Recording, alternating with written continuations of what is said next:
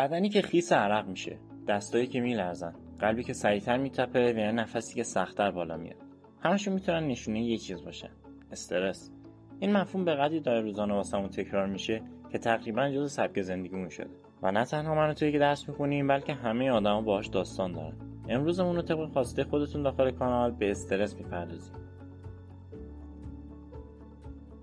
موضوع امروز یه موضوع کلیه. و نه صرفا داخل ایته درس خوندن بلکه تمام مراحل زندگی به کارمون میاد. پس خوب گوش کنین چون مثلا به خود من خیلی کمک کرد.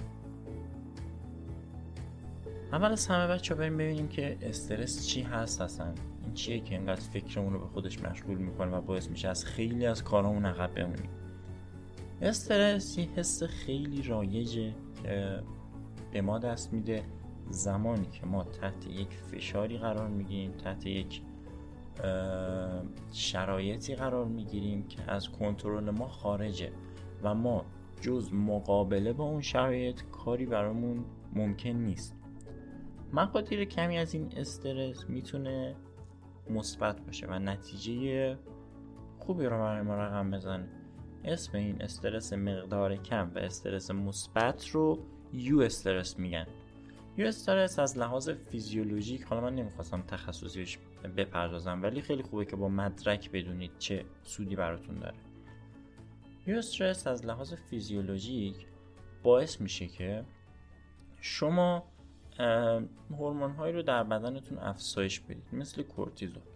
این هورمون ها میان باعث افزایش فشار خونتون میشن ضربان قلبتون رو می‌برن بالا و باعث افزایش فعالیت مراکز هوشیاری داخل مغزتون میشن. و به این ترتیب اون گیجی شما رو سر حالا امتحانی که می‌خواید بدید یا تو اون فعالیت استرس میارن پایین و باعث میشه که شما فعالیت مثبت داشته باشی سر حالتر باشی. پس استرس چی بود؟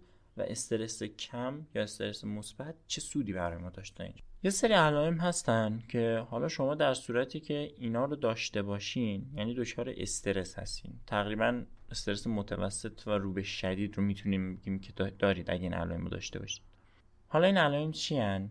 یک سنگینی که داخل سینه حس می‌کنن خیلیا درد سینه یا افزایش ضربان قلب دردی که داخل شانه ها میپیچه. گردن پشت شونه ها یا کل بدن شما سردردها یا بعضی ها می‌بینید که دندونا رو خیلی به هم فشار میدن. اینا همه می‌تونه علائم استرس باشه. که در صورتی که شما این علائم رو دارین حتما چیزایی که میگم رو اجرا بکنین. اگر خوب نشدید بعدش به پزشک مراجعه بکنید اما مرسی به مهمترین قسمت پادکست امروزمون. و اون چیزی نیست جز اینکه برای مقابله با استرس چیکار کنم؟ راه های مقابله با استرس چیه؟ چند تا مورد هست که من خیلی تحقیق کردم در موردشون و بهترین ها رو گلچین کردم و کنار هم براتون گذاشتم و مهمترین ها رو باز مثل همیشه براتون مشخص می‌کنم. بچه ببینید استرس هر لحظه می‌تونه حمله کنه خب؟ یعنی قبل اینکه برید چه می‌دونم هموم قبل اینکه برید خرید همه مواقع همه مواقع هر اتفاق کوچیکی می‌تونه باعث ایجاد استرس بشه خب؟ وقتی همچین اتفاقایی میفته یه سری جمله هست. به خودتون بگید. به خودتون تلقین کنید. خب؟ اینکه آقا تو این لحظه کاری نیست که من مجبور باشم انجام بدم. یعنی چیزی نیست که بتونی کنترلش کنی. گفتم استرس زمانی اتفاق میفته که شرایط از کنترل ما خارج شده باشه. یا نتونیم کنترلش بکنیم. پس وقتی نمی‌تونیم کاری در قبالش بکنیم این استرس صرفا داره کارو بدتر می‌کنه. اوکی؟ پس چی شد؟ اولین جمله اینه که آقا به خود بگو تو این لحظه کار نیست که مجبور باشم انجام بدم. بعدش بگو آقا تو این لحظه جایی نیست که مجبور باشم اونجا برم. بعد بگید آقا تو این لحظه مشکلی نیست که مجبور باشم اونو حل کنم. و آخرش هم به خودتون بگید من فقط باید تو این لحظه آروم باشم. آرامش خودم رو حفظ کنم. ببین به این حرفایی که گفتم یه جوری آگاهانه فکر کنید ذهنیت ناخودآگاهتون تغییر حالت میده و واقعا بهتون آرامش میده. اگه این جملات رو حفظ کنید و بخونید واقعا به اون چیزی که آزارتون میده دیگه فکر نمی‌کنید. اینا امتحانشون رو پس دادن و من الکی این حرفا رو نمی‌زنم. یه چیزهایی که دقیق و با جزئیات بهشون پرداخته شده. میگن بیاد ذهن ناخودآگاه خودتون رو فریب بدید خب؟ پس چی شد؟ بگید آقا کاری نیست که مجبور باشم انجام بدم جایی نیست که مجبور باشی برم. مشکلی هم نیست که مجبور باشم حلش بکنم. تو این لحظه فقط و فقط باید استراحت کنید باید آروم باشید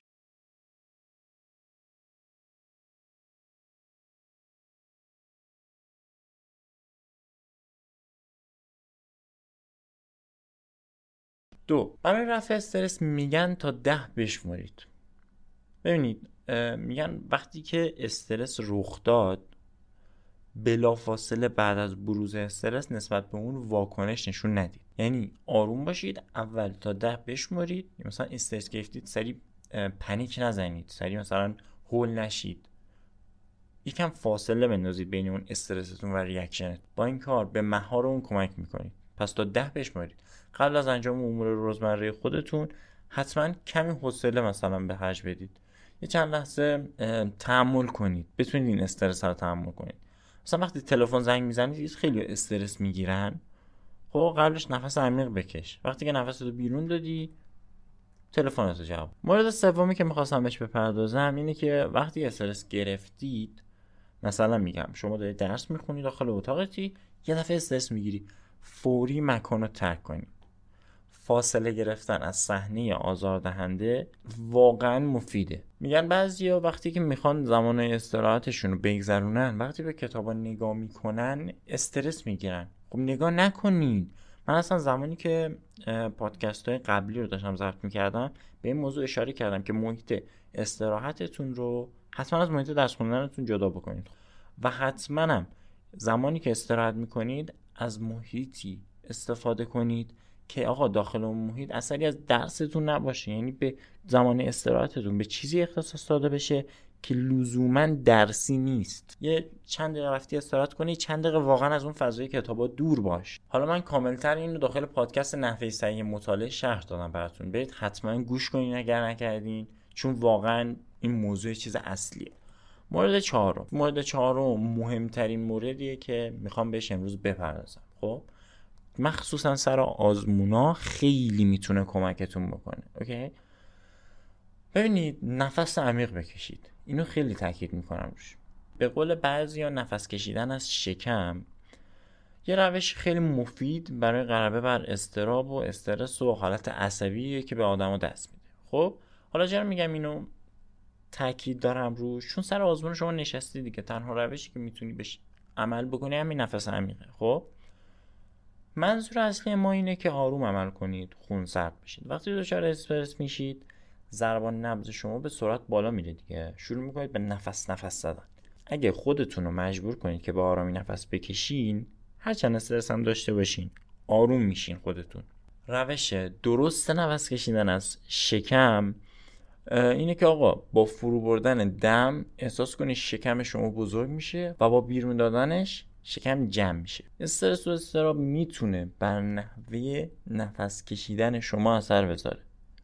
پس واقعا زمانی که تنفس و ریتم قلبی شما به هم می‌خوره ذهنتون هم درگیر میشه دیگه. یه حالت بدی براش پیش میاد. خب وقتی شما نفس عمیق بکشی ریتمتون منظم بشه این کار باعث میشه ماهیچه هاتون شل بشه ذهنتون آروم بشه و واقعا کمکتون می‌کنه. این روش رو من حتی خودم خودم زمانی که دچار استرس شدم سر کنکورم اجرا کردم و واقعا کمک مورد پنج. دوش آب گرم بگیرید. دوش آب گرم. این ما زمانی که داخل خونه اید شرایط بعد استرس دارید به دوش آب گرم بگیرید. آب سرد نمیگم و آب سرد فرق داره بحثش. برای درمان استرس شما دوش آب گرم بگیرید. آب گرم برای کاهش استرس مفیده. وقتی مضطرب و عصبی میشیم جریان خون داخل دست و پاهای ما کم میشه اوکی؟ آب گرم جریان خون رو به حالت اول برمیگردونه. بدن رو متقاعد می‌کنه که در وضع خوبی ادامه بده. آمادگی استراحت رو داشته باشه. و واقعا تاکید می‌کنم دوباره که آقا من آب سرد رو پیشنهاد نمی‌کنم. اثرش عکسه یعنی واکنش استرس رو ایجاد می‌کنه. خون از دست و پا دور می‌کنه ناراحتیتون بیشتر میشه و به عنوان روش جایگزین می‌تونه شما روی دست و پاهاتون آب گرم بریزین. تا کاهش تدریجی نگرانی رو حس بکنین قشنگ. مورد بعدی رو که می‌خواستم بهش اشاره بکنم داشتن هدف و برنامه هستش. یعنی چی؟ ببینید بچه حتما براتون پیش اومده که وقتی برنامه دارید وقتی هدف دارین استرس کمتره. چرا؟ ببین من خودم وقت وقتی که درس می‌خونم یا زمانی که درس میخوندم وقتی راجع به درسی که می‌خونم برنامه ریزی دارم. خیلی با خیال راحت اون درس رو می‌خونم. اما زمانی که بی برنامه شروع می‌کنم یه درس خوندن زمانی که اون درس رو دارم می‌خونم همزمان بعضی وقتا حواسم به این پرت میشه که می‌خوام روزای بعدی رو به چی اختصاص بدم. یعنی زمانی که دارم یه درس رو می‌خونم مثلا ده صفحه ازش خوندم فلان مبحث رو ازش خوندم میگم من فردا چقدر از این مبحث بخونم؟ اما زمانی که برنامه‌ریزی داشته باشی با خیال راحت درستون می‌خونی فعالیتات انجام میدی. چرا؟ چون از برنامه خیالت راحته. بهش اعتماد داری. اگه در مورد برنامه ریزی هم چیزی نمی‌دونین حتما به اپیزود روش درست برنامه ریزی رو گوش کنین. مورد بعدی. مورد مختص همه نیست. اوکی؟ یعنی یه چیزیه که کلی نیست. اما یه سری افراد خیلی باش درگیرن. افرادی که کمالگرا هستن. یه چیزی که باعث ایجاد استرس میشه براشون که هیچ قانع نیستن. خوبه ها هیچ وقت قانع نباشی. اما اذیت میشی. باعث ایجاد استرس میشه براتون خب؟ پس مورد بعدی میشه پذیرش محدودیت ها. ببینید بچه ها باید بدونید همه تو زندگیشون یه سری محدودیت دارن. یاد بگیرید محدودیت های زندگی رو بپذیرید و با توجه به اونا از خودتون و دیگران توقع داشته باشید. مثلا من یه سری دیدم واقعا طرف شرایط زدن تست فلان کتاب رو نداره. میره می‌خره میذارتشون گوشه اتاق که صرفا داشته باشدش خب؟ خب همینی که اون کتاب گوشه اتاقه. اصلا میبینیش. استرس میاره برات. مثلا یه سری واقعا به خانواده فشار میارن سر کلاس ها و کتاب ها. فشاری که اصلا نیاز نیست و همه اینو باعث تنش میشه. دقدقهایی که اصلا نتیجه جز پوچی واسه نداره. پس محدودیت ها رو بپذیرید. مورد هشتم اینه که آقا شنیدید حتما میگن بذار و برو. اصلا بگذر از همچین چیزی. خب اینه که راحت بگذرید. یعنی چی؟